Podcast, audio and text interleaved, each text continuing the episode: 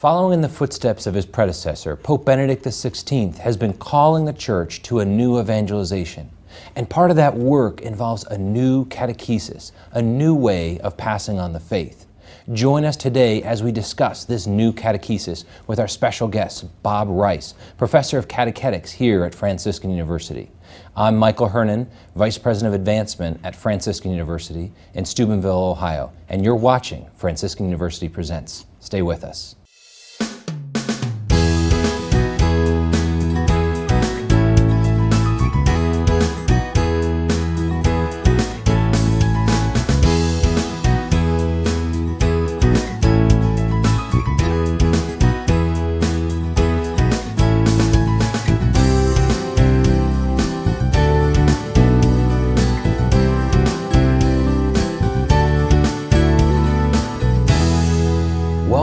Franciscan University Presents. I'm Michael Hernon, Vice President of Advancement at Franciscan University in Steubenville, Ohio. Father Michael Scanlon, TOR, the longtime host of this program, recently retired and asked me to take over his role as host. I was honored and humbled by his request, and I'll do my best to live up to his expectations. Um, at the end of this program, we have a short video message that Father Michael will share with us. Uh, but right now, let's dive into today's topic uh, catechesis and Pope Benedict XVI. Uh, I'm here in our studios with our regular panelist, uh, Dr. Regis Martin, uh, professor of systematic theology, and Dr. Scott Hahn, professor of biblical theology here at Franciscan University. Our special guest today is Bob Rice, professor of catechetics at Franciscan University. Uh, he holds a master's degree from Franciscan University. Mm-hmm. He is an author, a uh, international speaker, uh, a popular blogger, and a gifted teacher. Uh, Bob, welcome to the program. Hey, thanks, Mike. It's great to be here with you guys. Yeah, sure. Yes. And, and maybe if you could set the stage for our discussion today. Uh, what is catechesis? Could you just define that for us? Yeah, I mean, the simple definition actually goes to the, the root of the word. It comes from the Greek word katechein, which literally means to echo down or to pass down. And you'll notice in the faith, uh, there's a lot of forms of that word that's used within the church. You have catechesis, which is the art of passing, the act of passing on the faith. You have catechetics, which is what we do at Franciscan, is we train people to do catechesis. Uh, you have catechumens, they're the ones who receive uh, the catechesis. You have the catechism, which is the, uh, the summary of what we teach those. So all these catewords are part of the life of the church and have been for a while. They're really out of Vatican II. Mm-hmm. There's been a shift going from a pre-Vatican II understanding of passing on the faith, which was mostly intellectual and based on memorization, to more in the spirit of Vatican II, especially with John Paul II, and now followed up by Benedict XVI, uh, talking about, as John Paul II said, catechesis, the definitive aim of it is intimacy with Jesus Christ. Mm. And that's really at the heart. It involves the intellect, but it's more than that. Yeah. It's really bringing the, people to conversion. Yeah, the, the experience of, of catechesis, I, I, think it's important to note, has a pedigree which antedates by a couple of thousand years, uh, the recent council. I mean, from the first moment of the church's uh, existence when she became self consciously aware of herself. There was this body of instruction which she felt a solemn obligation to impart. It was binding, it was everlasting, and it was non negotiable. Uh, and uh, that's what the church has historically passed on. This is her legacy, her patrimony. This is why she exists. And you know, since Vatican II, we have this restoration of the catechumenate precisely because it was called for by Vatican II. But between what happens in the New Testament and the early church, you know, where we find the word katechein being used several times in the New Testament in this echo effect, that what you hear, you're going to echo, you're going to pass down faithfully in its integrity. But it's interesting to me that when you look back on the last century, you see, you know, Pope St. Pius X, mm. who at the very dawn of the 20th century brought about a kind of restoration of catechesis by writing his own catechism, which was a shorter form of the Catechism of the Council of Trent. And it was very similar, except that it emphasized the Bible and salvation history and basically summarizes the whole of salvation history. By the 50s, you have another kind of uh, renewal in Europe, the kerygmatic movement, mm. which sought to con- combine the kerygma that is the gospel that you proclaim, with the catechesis so that doctrine and conversion could go together. Because as you mentioned, you know, up until Vatican II, most all of what we would call catechesis was simply done in the Catholic school system. You hmm. basically went K through 12, not even K, Right. but I mean, you just had doctrine classes and it was part of the curriculum. So it was a scholastic approach that seemed to work well until the de Christianization of the West really hmm. went forward, or backwards, I should say. You know, and then when you hear Vatican II calling for the restoration of the catechumenate, you recognize that this is really sort of the culmination of several moments leading up to the 1960s and this grand time for the church. At the same time, we recognize that it was the Holy Spirit's timing because mm-hmm. after Vatican II concludes in 1965, all hell broke loose. Right. You know, in the West and in America. And so the church had to kind of be braced by our Lord for this. You know, people blame Vatican II, but you can't read the documents and say it's because of them. You really have to look at the culture and, you know, sort of the the vulnerabilities within the members of the church. But I mean, what we have since Vatican II, especially with John Paul and Benedict, as you said, Yeah. is a restoration and a renewal that is downright exciting. And I think one of the unsung heroes of that whole movement is also Paul VI. You know, coming out of Vatican II, you know, he wrote Credo of the People of God, so he was working on coming up with uh, a proclamation of the deposit of faith, Evangelii Nuntiandi, which set the tone for evangelization as the grace and vocation of the church, and really clarifying the church's role with that. And then following that, you know, when John Paul II wrote the document Catechesi Tradendae, Catechesis in Our Time, it was a year after his pontificate there had been synods and other work going on that Paul VI had begun. Uh, John Paul II immediately picked it up, and his first apostolic exhortation was on catechesis. Right. And his focus was to talk about how catechesis is a movement, is a thrust within the overarching work of evangelization, not something separate that we evangelize them and then we catechize them, Right. as much as in this work of evangelization that the church is engaged in. Catechesis is what draws them into intimacy with Jesus Christ. Right. Yeah, that's, that's the key word, I, I, I think. We mustn't lose sight of, of the main chance. Mm. The overarching aim of catechesis, and whatever form it may take over the course of time, is the same to put people in touch with Christ, a lively, Yes. profound, intimate encounter with Christ. This was threatened, by the way. I just wanted to make a, a point that, you know, in the 50s, before Vatican II was convened, there was a call for Christocentricity, that Christ needs to be the mm-hmm. center and the kerygma needs to be the core. And whatever, you whatever doctrine you're teaching, it always has to be kind of ordered to Jesus Christ and to the grace of ongoing conversion. Then the shift in the 60s after Vatican II concluded, you move from a Christocentric to an anthropocentric. Yes. And it becomes exceedingly experiential. Right. So that no more memorization, no more scripture and liturgy. It is just all about a person's experience.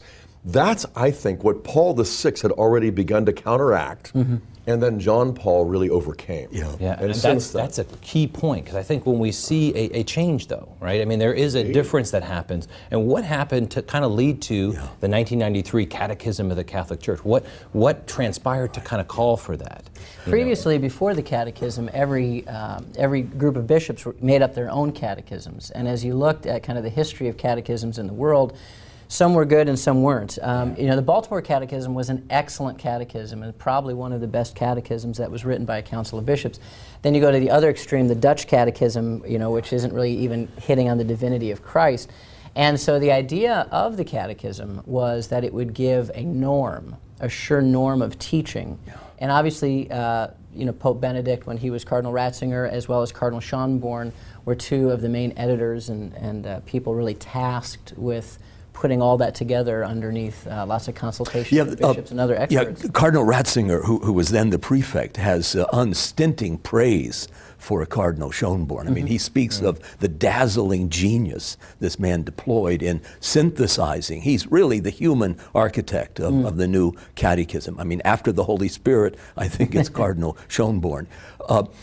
Scott made a good point about what happened, this shift uh, from a Christ centered uh, uh, uh, catechesis to a man centered, the turn to the subject, you know, anthropocentrism with, with a vengeance. I mean, it's as if we were saying to Jesus, okay, enough about you, it's time to talk about me. Uh, and so you enthrone yourself as the centerpiece. I mean, you, then you take leave of anything recognizably Catholic. You know, there were precedents to justify, or at least to attempt to justify it, because you know Maria Montessori was a devout Catholic who developed a curricular approach that was child-centered. Hmm. You know, and so to try to educate children in the faith in a way that was child-centered was, in a certain sense, arguable. Yeah. But it really shifts over to you know not just well not content, but simple experience. Yeah, process. And I, And- and, and I think that's the gift of the catechism. I think the church saw that happening because at the time previous to the catechism, uh, you know, being a catechist in the 80s and early 90s, the, the question is what is the content? You know, is it the Baltimore Catechism? Is it this catechism? Right. You know, are you pulling from lots of different doctrines or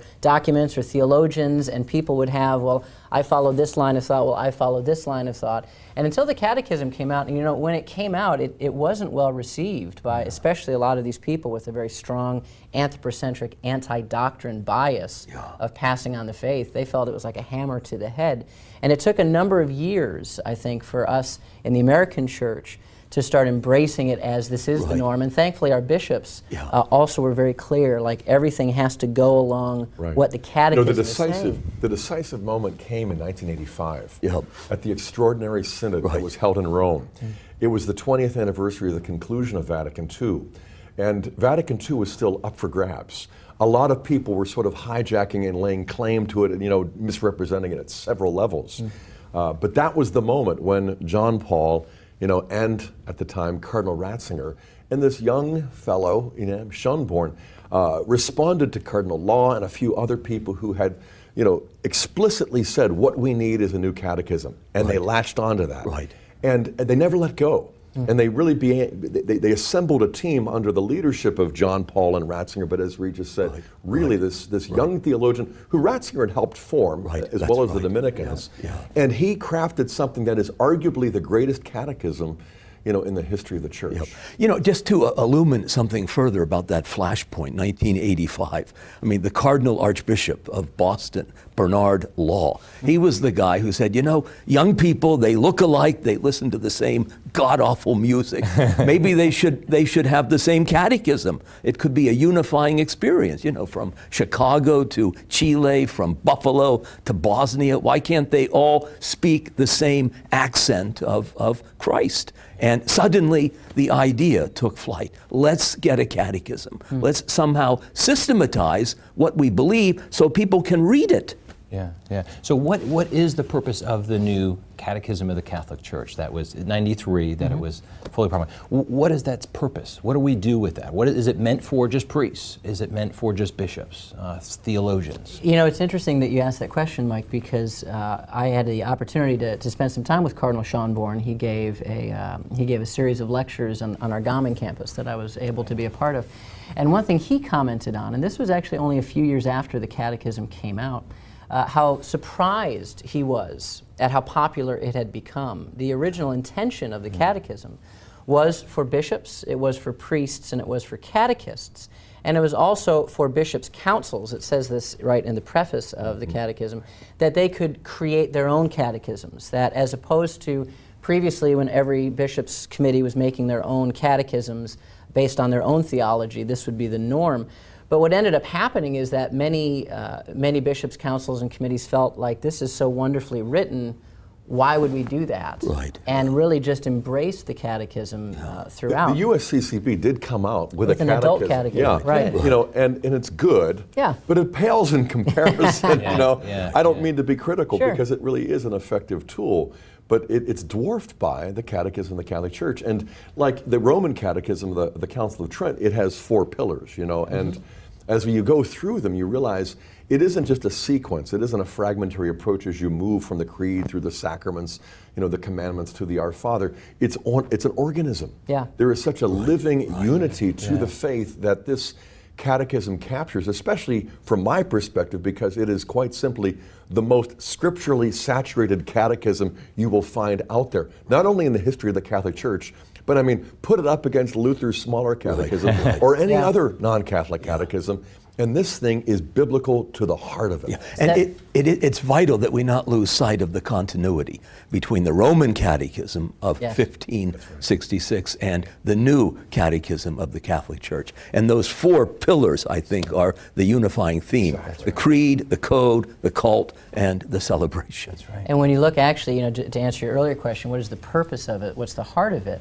The Catechism in number 25 actually uses a quote from the Roman Catechism, which says, "The whole concern of doctrine and its teaching must be directed towards the love that never ends." Yeah. And that's the binding factor. This Yeah. isn't an academic breakdown. And in fact, was something that Cardinal Schönborn said um, when we were in Gaming that really that really spoke to all of us was, he said, "The Catechism of the Catholic Church." Is a blueprint for the heart of Jesus Christ. that's Ah, that's that's, how we beautiful. saw That's it. It's- beautiful. It's, about the person and the relationship, Wow. and Well- that's what it's for. I'd like to continue our conversation uh, in the next segment. Uh, let's let's go into the new evangelization and the catechism. Uh, you're watching Franciscan University Presents. Stay with us.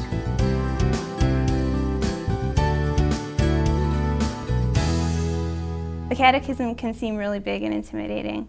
Uh, it's a lot, it's kind of a big book, but it I really love the way it's laid out very systematically, very easy to navigate, um, and it's filled with just s- such hopeful ideas and really good quotes. The thing about the catechism is yes, it's a composite of the just a summary of all the teaching and the doctrine, but everything is rooted in scripture. So when you open up the catechism and start reading, you realize there's more scripture in the catechism than anything else. And so I do use it when I'm teaching, but I'm always bringing it back to the scripture that it's based in. My name is Michael Villanueva. I'm majoring in philosophy and theology. Last semester, I had sacraments with Dr. Hahn. And uh, I'll tell you right now, it was the best class of my entire life. E- every class, I'm just knocked out of my chair. It hits me like a ton of bricks. The beauty of the truth that he's speaking to us. Something so simple, but so beautiful and so profound and so powerful. Franciscan University is academically excellent and passionately Catholic.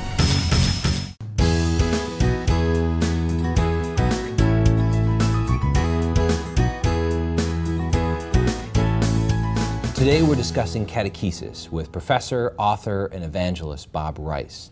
Bob, um, Pope John Paul II uh, began talking about the new evangelization right around the same time as the call for the new catechism. Uh, are these two connected, or are these just kind of divine coincidences? No, they're absolutely connected. You know, the heart of the work of evangelization, you know, that thrust is that catechetical activity that brings people to Christ. The General Directory of Catechesis, which came out in 1998, uh, talked about three essential movements of evangelization. And they said it was a missionary discourse, that initial kerygmatic proclamation, you know, that would invite somebody into faith, initial catechetical activity, and then pastoral activity. And so the church, in trying to help us understand evangelization, you know, in America, we, it's a very evangelical Protestant vocabulary, and, and praise God, we have a Christian vocabulary here in America.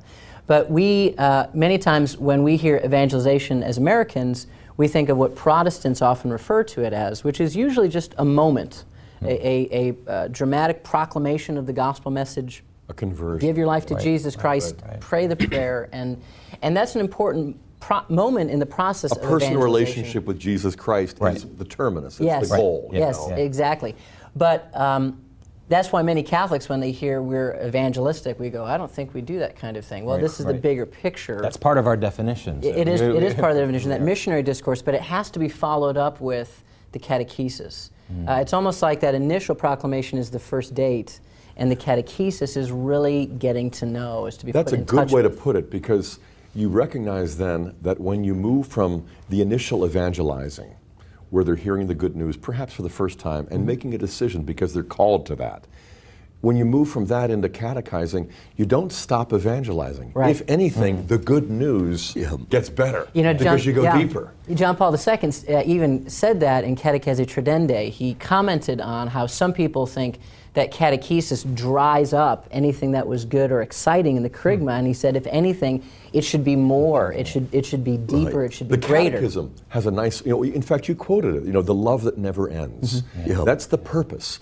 And so it isn't just a personal relationship, you know, that's like dating or courtship. Right. You know, when you move, and when you study the early church, you can see that evangelizing is ordered to catechizing, but catechizing was ordered to sacramentalizing. Yes. And the marital relationship is a model that is used in the catechism for explaining how you fall in love and you end up moving into a deeper commitment, a love that never ends. It's like courtship moving into engagement and then finally marital communion.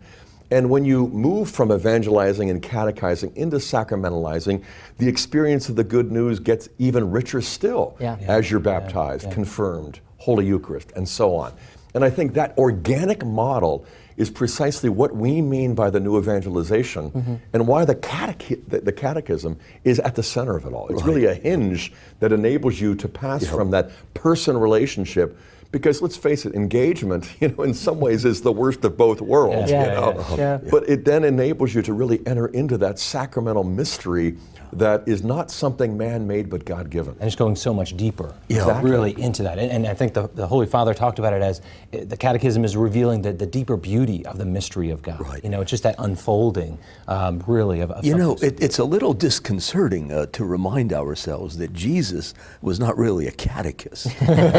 Uh, and there's a sense in which he didn't evangelize either. He simply presented himself, he proposed himself. I mean, the conventional wisdom would have him brandishing a code of ethics in one hand and a body of doctrine in the other. But he doesn't do that. He doesn't write a book, he doesn't organize a system. He simply presents himself. He invites people uh, to encounter this event of Christ. And, and he presents himself in the light of the Father's love and the Father's teaching. Even so humbly, though he was the second person, you know, made flesh, would say, "This teaching is not my own. Yeah. It's it's the Father's who sent me." Right. And John Paul II uses that as a model for all catechists. If Jesus himself is saying that he's not the owner of this teaching, Right, yeah. then we as catechists also have that have to have that humility to share and witness Christ in words and deeds. Right. I'm, I'm always struck by a, a, a line from St. John of the Cross. Uh, he says that the Father had only one word to speak. And when he spoke that word,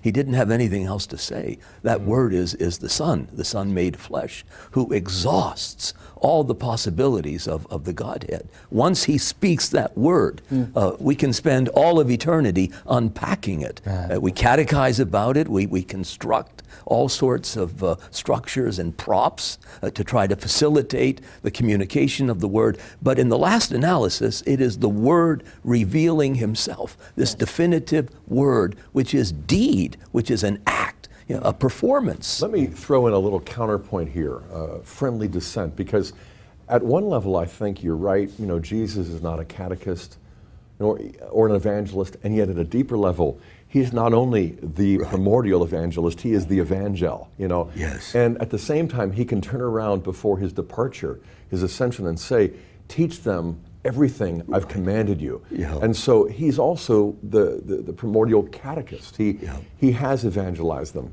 and he has catechized them and he is about to anoint them with the Holy Spirit of Pentecost. And so, you know, this is why, you know, when, when, when you look at what evangelizing really entails, I think it means follow me. Yeah. You know, there's a lot of ways you can say it, but at the in the beginning to Peter it was follow me. You know, and then after asking three times, Simon, do you love me? He said, follow me. You know, Yeah, yeah. And, and we see that invitation uh, not just to Peter, but to all the apostles in, in the Great Commission. You know, when he said, Go make disciples of all nations, I mean, he wanted three things to make disciples of all nations, to baptize them in the name of the Father and the Son and the Holy Spirit, and to teach what? A little bit? Everything that I've commanded you to do. Right. And that makes up that work, and it ties us back into the sacramentality. Um, you know, Paul VI in Evangelii Nuntiandi said, in some ways it's a mistake to contrast evangelization with sacramentalization because they need to flow with each other. And in the Second Vatican Council, uh, you know, again, this is part of the impetus of the new evangelization, looking at a catechumenal model, the RCIA, not just as a time of instruction, but a time of prayer, a time of you know initial evangelization and deepening in the faith, and praying about it. You know, in a retreat setting, that time of purification and enlightenment that fully leads to the sacramental celebration, which is really the heart of where everything needs to go in regards of it. So catechesis is a major part of that. Yes. But even catechists need to be mindful of the overarching where are you in the process a- and what is the goal? It's intimacy with Jesus Christ. The best way we can be intimate with Christ in this life, sacramental. And Paul VI also emphasized how the church not only has its identity and mission in evangelizing, but always is evangelizing in the Mass. Mm-hmm. And it's sort of like I've often seen that quotation with an ellipsis where you have dot, dot, dot, but the rest of the statement is the church is doing this in every time, in every Mass. And Yes. you know, the paschal mystery is what we experience in the Mass. And you know, John Paul picked up on this in 92 when the new evangelization was really getting underway. He gave a famous talk where he said, base the new evangelization on the Eucharist. And I think the natural tendency for Catholics would be like, oh, wow, I mean, if it isn't already complicated enough, you know. and yet, Jesus instituting the Eucharist on Holy Thursday, I discovered when I was still a Protestant, was really the key that unlocked the mystery of Calvary. Because we think of Calvary as a sacrifice, but nobody there on Good Friday would have gone home and said, oh, I witnessed a sacrifice. It was an execution. Mm. The only way the Roman execution became a sacrifice was by backing up and look at what, looking at what Jesus did when he instituted the Eucharist. This is my body, which will be given. Those, those aren't just words, those are deeds. Hmm. And so the Eucharist is fused to Calvary as one and the same sacrifice. And so the only, you know, the only message of the gospel is the paschal mystery, but the hmm. only access point is the Eucharist that transforms the execution into the consummation of the sacrifice. He's not losing his life, he's, he's giving it. And then Easter Sunday makes that sacrifice a sacrament that is now communicable, that we can all share. And that's the paschal mystery. I think, And yeah, another way of putting that is to say everything reduces to the person of Christ. He's the centerpiece. Yes. We, we don't simply proclaim the word, we confect the sacrament, which is his body, blood, soul, and divinity. I mean, Jesus did not organize a, a church around a book, but around himself, his body, and that body is, is prolonged uh, in the church, which is his bride. He's wedded uh, to that bride, that body, and it's, it's indissoluble, irrevocable. And, and this is whom we receive in Eucharist. So even if you're a lousy homilist, uh, nevertheless, you've been ordained and you can confect the Eucharist and you count. Uh, that's important. That's why we need you. And from the early church, we do see uh, a kind of structure as Christ passed down to the apostles. Uh, for catechists, uh, a very uh, uh, personal verse, a very important verse, is Acts 2.42, when after the initial Pentecost speech, um, it, it says that the, uh, the, the, they were gathered around the teaching of the apostles, the breaking of the bread, the fellowship, and the prayers. Yeah. And we see that as kind of a primordial movement The four into the four of it, pillars yeah. of the Catechism of the Catholic Church. That after accepting the gospel, being filled with the Holy Spirit, now the way we start living this communal life and are formed, the early church was formed by these pillars, these understandings, so they could go out and evangelize. we were, we're, we're discussing the relationship between evangelizing and catechizing, and Yeah. the new evangelization and the catechism of the Catholic Church. I remember not only having you as a colleague for several years, but as a, as a student and your experience, because you experience this in a way that embodies the unity between the, catechi- the catechism. You know, relate that if you will. Yeah, will. you know, when I was younger, um, I was a college student in Florida. You're already younger, Bob. Thank you. I How could you get any younger? before I had a beard, Uh-huh, I guess yeah. you know. Uh, I was I was a college student in Florida. I'd grown up Catholic. My mom was Catholic. My dad Episcopalian. Uh, coming out of Chicago, worked with a lot of evangelical Protestant groups. I was happy to be Catholic, but didn't really know a lot what that meant. And I remember I was watching on the news. The Catechism was coming out. I was seeing that on CNN. It was before there was Fox, I guess. And uh, it was saying about this catechism's coming out. It's everything the church teaches. So I remember the day it came out. It was a Tuesday, and I, I ran to the bookstore and I, and I slept in a little bit, and I was very upset, thinking they were all going to be sold out. and I went to the bookstore where I usually get all my, my Christian books, and, and I said, "Do you have a Catechism of the Catholic Church?" And the woman behind the counter looked at me and she said, "We don't sell that book here." I should maybe tell you it was Long's Baptist Bible Bookstore. That was where I was used to getting all my, my Christian material. Really? So I said, "Well, where where can I get it?" And she said, "You should try a Catholic bookstore." And I said, there are Catholic bookstores? This is amazing. So uh, I found one, I read it from cover to cover. And it was, it was a profound experience for me. You know, it was probably one of the most powerful, deeper conversion moments. I had known Christ. I'd been attending liturgies all my life. You know, it wasn't the case that even though I was dealing with a lot of evangelical Protestants, they were very respectful of my Catholic faith. I never, I never actually really wanted to go to their services. I, I loved the liturgy. I didn't know why. Uh, I loved being Catholic. I wasn't quite sure how I could articulate it. But reading the catechism, praying through the catechism, especially praying the rosary, was just, I mean, it's why I'm here today. you That, know, that changed you. that Literally, I mean, catechism. it's why he Exactly. came here to study. Yeah, I mean, Remember. like six months later, I'm here in Steubenville looking, looking. Oh, we're to so study glad here. for that. Yeah, me too. You know, and, and do you see the, the, the tie of these uh, new evangelization and, and the kind of the new catechism um, uh, really offering a new fruit uh, or, or new, new, new, new movement of the Spirit? What, what are some of the fruits that we see of the two of these really working uh, in the church today? You know, Well, I think what's the heart of what we need to keep focusing on, which is I think what we're seeing the new evangelization focus on. You know, the catechism is an amazing and wonderful tool and a gift.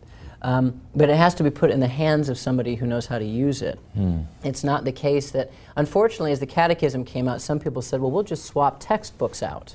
It's, it's not meant to be a textbook. It's meant to really empower the catechist who needs to give a tool. witness of living faith Yeah. in this overarching work of evangelization. It's something we really focus our students uh, here at Franciscan. You know, and one of the reasons why I left the field of youth ministry, which I loved doing, to come here to teach, because the idea of forming catechists really has to be at the heart. I mean, now we don't have any excuse now t- not to. We, we know what the truth is. We have a good norm of teaching in the catechism. We have good marching orders, and Benedict is going to continue to clarify what it means to evangelize and how we can do that in a postmodern culture. Uh, but we need people formed with an understanding that it's not just academic. Uh, as Paul VI said, modern man listens more willingly to witnesses than to teachers, and to teachers only if they're witnesses. It's the model of Christ, words Right, right. and deeds. It has to be both, and we have to have people willing to live that out in the new evangelization and share what that Yeah, means. uh, Pope Benedict, I, I think, once said that what we need is the witness of sanctity, but also the witness of, of beauty. And in the person of Christ, the two come together. I mean, remember, when, when Jesus confronted these people, or when they first stumbled upon him, he, he didn't have a memo or a book or, or, or a, a, a- a telegram or a blueprint. He, said, he didn't say, Look, read this, come back in a week or two, and we can discuss my ideas. He didn't have any ideas. He simply had himself. He proposed himself. And there was something so arresting, so exceptional uh, about him, so compelling that they wanted to spend the whole day with him. Where do you live? I mean, that, that has to happen, that moment of contagion. It has to become infectious. You've got to be drawn into the mystery. This is really interesting. It beats anything on TV. That's right. That's exactly right. And in our next segment, I'd like to look at some uh, practical tips for passing on the faith. Uh, you're watching Franciscan University Presents. Stay with us.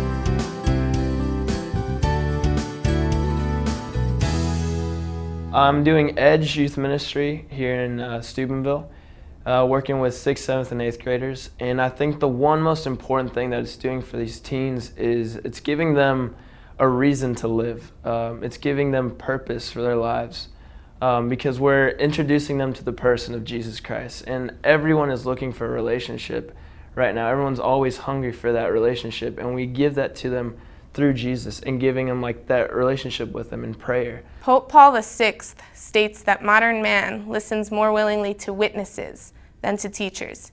And if he does listen to teachers, it is because they are witnesses.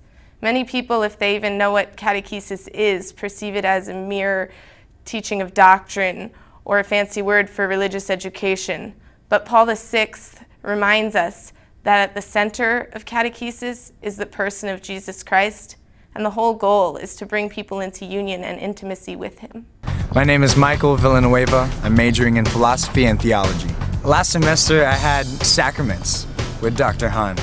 And uh, I'll tell you right now, it was the best class of my entire life. E- every class, I'm just knocked out of my chair. It hits me like a ton of bricks. The beauty of the truth that he's speaking to us. Something so simple, but so beautiful and so profound and so powerful. Franciscan University is academically excellent and passionately Catholic.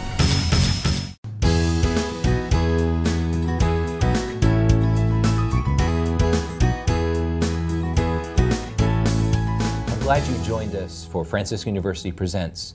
This entire program is taped right here in the Communication Arts Studio at Franciscan University in Steubenville, Ohio. Um, we have students who are operating the cameras and the equipment. Uh, Regis and Scott are members of our theology faculty, and uh, even our guest today is a member of our theology faculty. Uh, we're uh, discussing today catechesis with um, professor and author and evangelist Bob Rice. Uh, Bob, let's go right down to some brass tacks. Let's make some practical tips uh, for our folks here. Uh, what is maybe the first step someone can do in becoming a more effective evangelist, uh, someone who passes on the faith in their home, in their workplace, in their community? You know, it's an obvious statement, but one that needs to be said. You have to be living a holy life. Uh, you know, St. Peter in his first letter said, always be ready to give reason for the hope that you have. But there's an assumption there that somebody would ask. I think many times evangelists feel like they need to go out and they need to ask the questions or they need to challenge people. But the reality is, we need to go out and live a life that with the peace that the world cannot give, a joy that the world does not have. We need to encounter the culture, you know, which is so cynical and despairing with optimism and, and the hope of Christ, not the hope of the world, but the hope of Christ. And in doing so, make somebody say, What's different about you? how, yeah. how do you have that in your life? By life? your own witness. We need to, we need to bring about a curiosity mm. in this culture that we stand apart. We're within the culture, but we stand apart enough that somebody says, Now, why are you that way? How can you be that way? And then we're ready with the reason for the So hope first that we we have have, to, which is almost Jesus have to, Christ. We have to just make ourselves in such a way so curious. Right. that- I mean, well, the, the first Bible that most people will read is you, uh, what, what you uh, emit and project. And if you're trying to demonstrate that there's some deep correspondence between what you need and what God offers, but you don't apparently need it, Right. uh, then you're not going to be all that persuasive. exactly. You're going to be Standing selling apart cars. is right, but staying connected is just as important. Yes. So that you're different, and yet at the same time you're the same. You're a coworker. So through friendship, through Mm-hmm. you know, at the water cooler with the coffee break, you know, you're engaging people in terms of where they're coming from. And I would say, you know, take advantage of crisis moments. You know, illness, Yes. death, you know, marriage, birth. Whenever something significant happens, they're sort of opening up to the deeper truths they need to kind of live the next chapter of my life, you know. At the same time, you know, in the ordinary time of everyday experience too, have something that you're reading out on the desk. You know, don't just say, "Here, read this." But let them experience the fact that you've really enjoyed this. Because when you see a movie and recommend it, you're not considered weird. When you've read a great book and you say, hey, you ought to take a look at this. And, and so moving from the natural to the supernatural ought to be a natural move, you Yeah, know? exactly. And just to share the faith as you're experiencing it, knowing that however holy you are or aren't, you know, the fact is Christ is going to pick up and take up, you know, he's going to make up for what you lack and the Holy Spirit too. And so I, I just think that the more eager we are to share, the more natural the opportunities will arise, you know. Yeah, we're in the world, not of the world, and we're proclaiming Christ in the world just by our life and actions. And that is the first step. But there has to be another one. So I teach a course in evangelization, and there's a uh, something often attributed to our patron saint here at Franciscan University: preach the gospel at all times, when necessary, use words. And that's a wonderful emphasis on how important our life has to preach the gospel. But sometimes I find students use that as an excuse. and they say, Well, I don't have to preach the words, I just live the gospel out. And no, no, no, no, no. That's, not, right. that, that's not the way it works. That's not the way the church works. If you were Francis of Assisi, Yes, Assisi, exactly. if you're Francis of Assisi, that might Yes, work. yeah. you If know? you have the stigmata, if you're living in poverty, if you're that, That's in the world, almost as that's okay. irritating as when students put on their blue books, uh, God's greatest attribute is mercy. And I believe there's a professor who asks for that, though. He will go unnamed. In this- I mean, I invariably segment. tell them, let God dispense the mercy. I'm here to give you justice. and this isn't good enough. I know another faculty member that when they put that down says, and the greatest attribute of a student is studying. Oh. uh, you know, to do that. But it is, that, that's the beginning, but now we have to be articulate. We have to have reason for the hope that we have. And so it's not just living the faith and living it as a personal experience of I'm happy within myself and I don't need to share it. If somebody sees it, that's great. But really being cognizant of, okay, can I articulate my faith? Can I, can I share the faith? Is it something that's reasonable You know that it makes sense. You know that that it, and that I think is the second step. It's that witness and proclamation, which are such major movements Yes. of the work of evangelization. And that proclamation not only leads uh, out of the kerygma, but also just into basic the catechetical understanding of who Jesus Christ is. Something else, too, that stands out in my mind when I hear new evangelization and I link it to catechizing, and that is the new evangelization from the very beginning has not only been to reach out to the unbaptized, the, mm-hmm. the, the missio ad gentes, the, the mission to the nations, it's also quite explicitly evangelizing the baptized. Yes. You know, so that we, we- we recognize that initial conversion for us in the Catholic tradition is three stages, you know, to, to respond to evangelizing, then the catechizing, the sacramentalizing. But in the sacramental life, we distinguish three stages the purgative, the illuminative, and the unitive, just to remind us that conversion never ends. Yes. And the love that never ends is a call that requires us to, to be evangelizing, but to be evangelized first and foremost. So I, I think we also have to see this as taking place within the home uh, through prayer, through uh, everyday experience that we share, you know, in the home, on vacations, uh, for baptisms and this sort of thing. Uh, but, but tuning into the fact that we are evangelizing those who are baptized because a lot of them have been de-Christianized all around us, you Yes. know. And I think this is a distinctive emphasis that really calls for practical insights or And I, I, I love the um, uh, part of Franciscan's mission, the ongoing conversion. That, that just that own sense that us personally, as well as others, we're to be going through this this kind of ongoing process where it is made new. And I think that's what I always hear with with new evangelization. Uh, that it, it's making the, the ancient uh, wisdom of God, the mystery of God, anew and fresh uh, for us today. Yeah, I mean, the, uh, the effort uh, to be good, uh, to live a life of faith and uh, unity with, with Jesus is always a challenge. It doesn't matter the state of the culture, it's always going to be difficult. Uh, it's an uphill struggle because you're following a guy who says, Look, follow me, I'll give you heaven uh, and 100 fold besides, and he ends up on a cross slowly, painfully tortured to death. I mean, that's not exactly uh, compelling, uh, at least not on the face of it. So you have to awaken some curiosity about what does this mean? Yes. How can this give me joy? How can this really intensify the relationships I already have? And I think that curiosity starts from within. You know, John Paul II wrote about people in danger of living mediocre spiritual lives, you know, and being Christians at risk. And, you know, as an evangelist, you're actually trying to step up your game a bit because it's not just you're satisfied with your own faith, but you realize there's a desperate need Yeah. to know who Christ is. And, and that really starts with you. So, as we talk about what are some practical things, I think the first is just the Gospels, the Gospels, the Gospels. That mm. an evangelist and a catechist would really spend time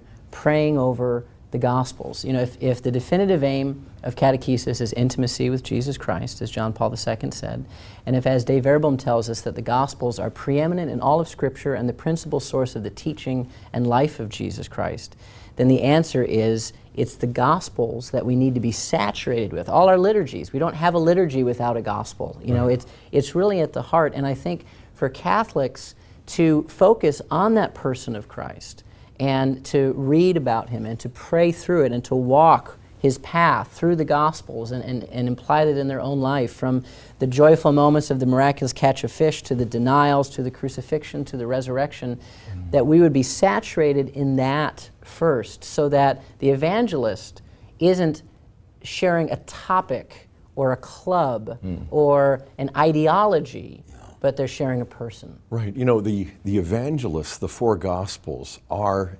evangelizing. You know, from the very opening of Mark's gospel, where you have the, the quotation from Isaiah 40, you know, the, the uh, proclaiming the glad tidings in the Greek is literally where, the root where we get the word evangelize. And so, John the Baptist and Jesus, and then Matthew, Mark, Luke, and John. I'm teaching a course this semester on the theology of the new evangelization, and I had them begin by reading the evangelists Yeah, yeah. and to remind them that it's not just evangelizing that the evangelists are doing, it's also a kind of sacramental catechesis. Yes. Uh, a friend of mine who is a Lutheran, David Scaer, has a commentary on Matthew where he argues that this is really sacramental catechesis in the early church. That's the best way to really enter into what makes Matthew kind of hold together the way it does. You know, and I think anybody, you know, in the Catholic tradition or even standing close by outside of it, can look at the Gospels and say, this is what we ought to be doing. You know, and when you look at the structure of the Gospels, one cynical scholar once quipped, they're like passion narratives with a long introduction. yeah. Because there's such a disproportionate emphasis upon Jesus getting, you know, instituting the Eucharist, getting arrested, tried, executed, then rising from the dead. And everything else kind of builds up to that. And that's the gospel. That's the paschal mysteries, life, death, and resurrection. And so immersing ourselves in the evangelists will make us more effective evangelizers. But what, what do you do with people who say, you know, I, I know that this is gospel good news, but I don't find it very good. It, it doesn't liberate me. I find it boring. Uh, you know, Francois Mauriac said that when you go to Mass, nothing is more dismaying than to see the look, the jaded look from the congregation when Father uh, is sort of bloviating from, uh, from the pulpit. It, it's dull stuff.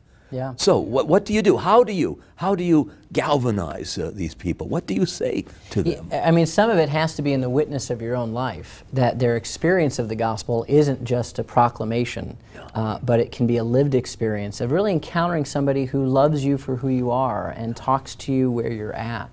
And, and, then it, and then maybe you know to counteract some of those more boring proclamations, that we would proclaim the gospel with the kind of enthusiasm that we see in the book of Acts. Uh, you know, many times, sadly, the good news is kind of proclaimed as the okay news, you know, and, and many times you just see it's not enthusiastic. There's, no, there's not that exousia, that boldness, yeah. you know, that you see the early church was really driven by. Nobody was ever bored hearing the gospel message in, in the early church. Yeah. And so we need to model that you know, as we go forward with it, talking about who Christ is, yeah. sharing how He's changed, uh, changed our lives. I mean, you're right. There are many ways in which the faith can be proclaimed in a very dull, boring way. I remember w- working with Young Life; they had a great phrase. They said, "It's a sin, sin, to bore a kid, kid with, with, the, gospel." gospel. Right? Yes. And it, it's the most exciting story ever told. Jesus is the most dynamic, amazing, incredible person who ever walked the face of the earth. More and books yet, have been written, songs have been sung. You know, and yet and yet and yet. You know, Mauriac's right. point. Here's a man who carried the cross for us, and then turned around and had the gall to say, "You've got a cross that you've got to carry as yeah, well." it isn't a substitution; it's a participatory mystery. You know, so the joy and the love. Well, you know, at the end of the day, we have a cross to carry, and so you recognize, okay, it isn't just simply how much Jesus suffered that saves us. As Aquinas said, it's how much he loved. Yes. It's the love that transforms the suffering into a holy sacrifice. And it's also a love that transforms the suffering into a sacrifice that would lead the New Testament writers to say, Count it all joy yeah. right. when you have to endure suffering for the sake of Jesus Christ. And there's a pedagogy there, which is really key, especially as we look at the Gospels. You know, because you know, we look at Scripture not only for what He teaches us, but how He teaches us. Yes. And that's something that's very important as an evangelist, as yeah. a catechist. Jesus didn't meet Peter and say, Take up your cross and follow me. His first experiences with Peter was of a life to the full, was an amazing right. experience. And as he walked with him and as Peter fell more deeply in love, yeah. Jesus could more reveal his heart and right. who he was. Yeah. So that first follow me, which is of excitement and joy and on the knees and wow, look at this catch. And the second follow me, which is you're going to die. Right. Follow me. Right. We see that transition. And I think that wouldn't have happened uh, if not for the Holy Spirit. Mm-hmm. You know, and I think that's we, we've kind of touched on that before. But I think many people don't feel like they can share the gospel. They don't know enough. They don't feel like they're at a, a good place. But if we realize the agent of evangelization yes. is the Holy Spirit, yeah. it's really His job. It's the Holy Spirit, the, the, the, third person of the Trinity, that, that, that is really the agent of evangelism. So we don't have to be shy. Yeah. We have to be bold. And that joy, I think, comes from a life on the Spirit. I mean, how, how can we uh, tap into that? Um, this is an exciting topic for us today. Um, in our final segment today, uh, we'll be hearing a special message from Father Michael Scanlon. You won't want to miss it. Uh, stay with us on Franciscan University Presents.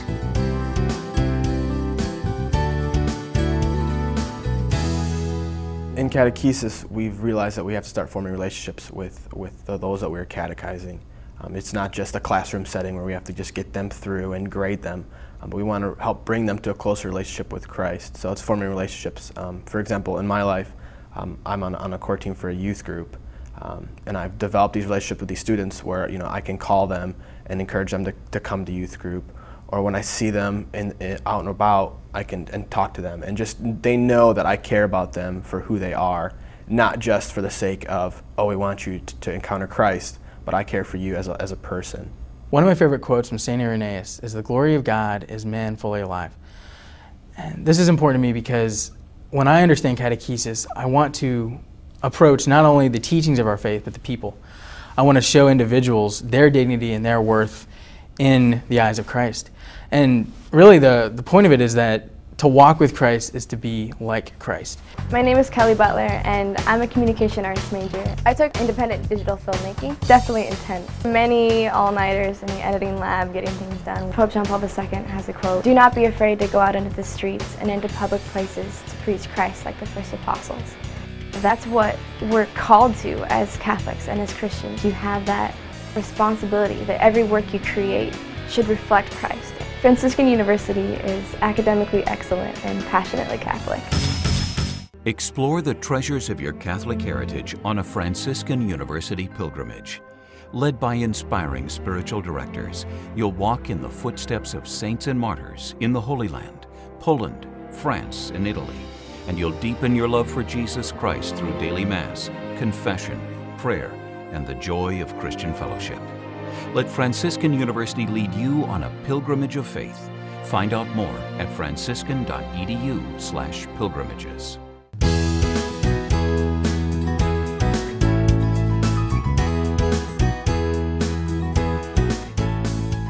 Thank you for uh, joining us for the final segment of Franciscan University Presents.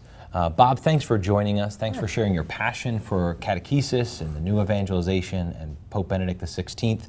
Um, for those of you interested in a little bit more on today's topic on catechesis, there's a great article uh, from uh, Bob Rice on the, the, new Pentecost for catechesis uh, from the Sower magazine. This is available free uh, for you if you go online at faithandreason.com or by calling us. It's a great, a great handout for us. Um, as I mentioned at the, uh, the start of the show, uh, Father Michael Scanlon has retired as host, and he has a short video message that he'd like to share with us right now. And so now we move into a time of transition as I fade, and Michael Hernon, a real professional, good friend, takes over as hosting this show with Regis and Scott, who've been such a delight over the years. And I remember with, with the same kind of delight how I was a guest on Mother Angelica's show on a number of occasions, and then they said to me one time, You're so relaxed and you work out so well as a guest, even without any advance notice, so why don't you have your own show? And that way we launched uh, Franciscan University Presents. And we were able to do it with delight because our students were already communications majors there and uh, they worked all the equipment and filled the room, and they were a great audience. Whenever I was talking, they were responding, so it was like I was in a live studio. And I thoroughly enjoyed doing this show. As a matter of fact, it was the easiest thing I did as president of the university. I'd look forward to the show as something that was relaxing and stimulating and at the same time, I always had in mind the viewer, the viewer who was live on the other end of this camera, who was watching. And I wanted to talk to you in the real personal way that would bring to you what was deep into my heart and mind, why we had this particular guest and this particular issue that we thought was right to present so that you could be enriched and entertained. The two things go together. You can learn and enjoy at the same time. And that's a lot of what happens at Franciscan University, where there's a great deal of joy and peace, but a lot of learning happening right at the heart of who we are. So, this is my blessing to you as we go into this time of transition that indeed God continue to enlighten and lead you. And may the Lord bless you and keep you, show his face to you and have mercy on you, turn his countenance to you and give you his peace. May the Lord bless you. He is Father, Son, and Holy Spirit. Keep going with God. God will not fail you. You will be happy for the time and the effort that you put in in seeking His truth, loving Him, and worshiping. God bless you. Thank you, Father Michael, for those inspiring words and your encouragement. Um, thank you for many years of service as host of this program and for the many years of service you've given to Franciscan University. Um, Scott and Regis, uh, you've worked with Father Mike on the show for, for many, many years and many hours here in the studio. Maybe you could share some thoughts on uh, in his retirement. Yeah, well, uh, it, has been an immense uh, privilege and pleasure to uh, work with Father Michael, whom I don't think will ever retire. He's just moving on to a new phase, right. which I think was vividly apparent uh, uh, in that uh, latest apparition. Um, I, I, have a, a number of uh, impressions, one which the viewers never see, and that is before uh, we launch out into a new show, when he prays mm. with us. I have always found that deeply uh, consoling and, and fortifying. And it reveals uh, the man, he's a priest. He's a Franciscan. He's a father. Uh, the other impression I have is at the very end when Father Michael would come preternaturally to life, mm. uh, and there would be a warmth uh, and a galvanic presence, I, I, think, that was deeply inspiring uh, for, for the viewer. Uh, and then in between, uh, he was good humored, uh, he was long suffering, uh, and he had great forbearance in permitting Scott and myself to talk forever. and uh, that was a testimony, I, I, I, think, to his, his patience and, and his good humor. And we're going to miss him. But I must say, you did remarkably well. you've got this marvelous telegenic presence, uh, so we're happy to have you. That's great. That's great. Scott? Two things stand out, and uh, just watching him reminds me of both. Uh, on the one hand, friendship. Uh, he was the one who hired me, but he was never a boss to me. Mm. He's always been a friend, and that continues. And I just enjoy and cherish that friendship uh, and that counsel that he's given me as an older brother. But perhaps even more, it's the spiritual fatherhood. Mm. You know, he has had many titles dean, president, chancellor, etc. But as everybody who knows him well knows, that what he loves the most is being called Father because that's what he is. Mm. That's what he does. And uh, he's baptized our three last, you know, the three youngest kids. But more than just being an agent of a sacrament, he really has been a spiritual father to my whole family, for which I am eternally grateful. Mm, yeah, yeah. yeah. Um, Father Mike, thank you. Um, you have done so much uh, for this program for so many uh, people, particularly here at Franciscan University. This whole program comes from that mission. So I want to invite um, uh, our viewers to come and be a part of our mission, whether it be taking classes, coming to conferences, uh, joining us on a pilgrimage. Uh, make sure you, you, you, stay connected with us through uh, now and the next time that we get together on Franciscan University Presents. Uh, make sure to visit us on, on faithandreason.com, a new website with some great materials. Until then, may the Lord bless you and keep you. To receive a free handout on today's topic or to purchase a video of this show, call 888 333 0381. That's 888 333 0381. Or call 740 283 6357. Email your request to presents at franciscan.edu or write to Franciscan University Presents, Franciscan University of Steubenville, 1235 University Boulevard, Steubenville, Ohio 43952.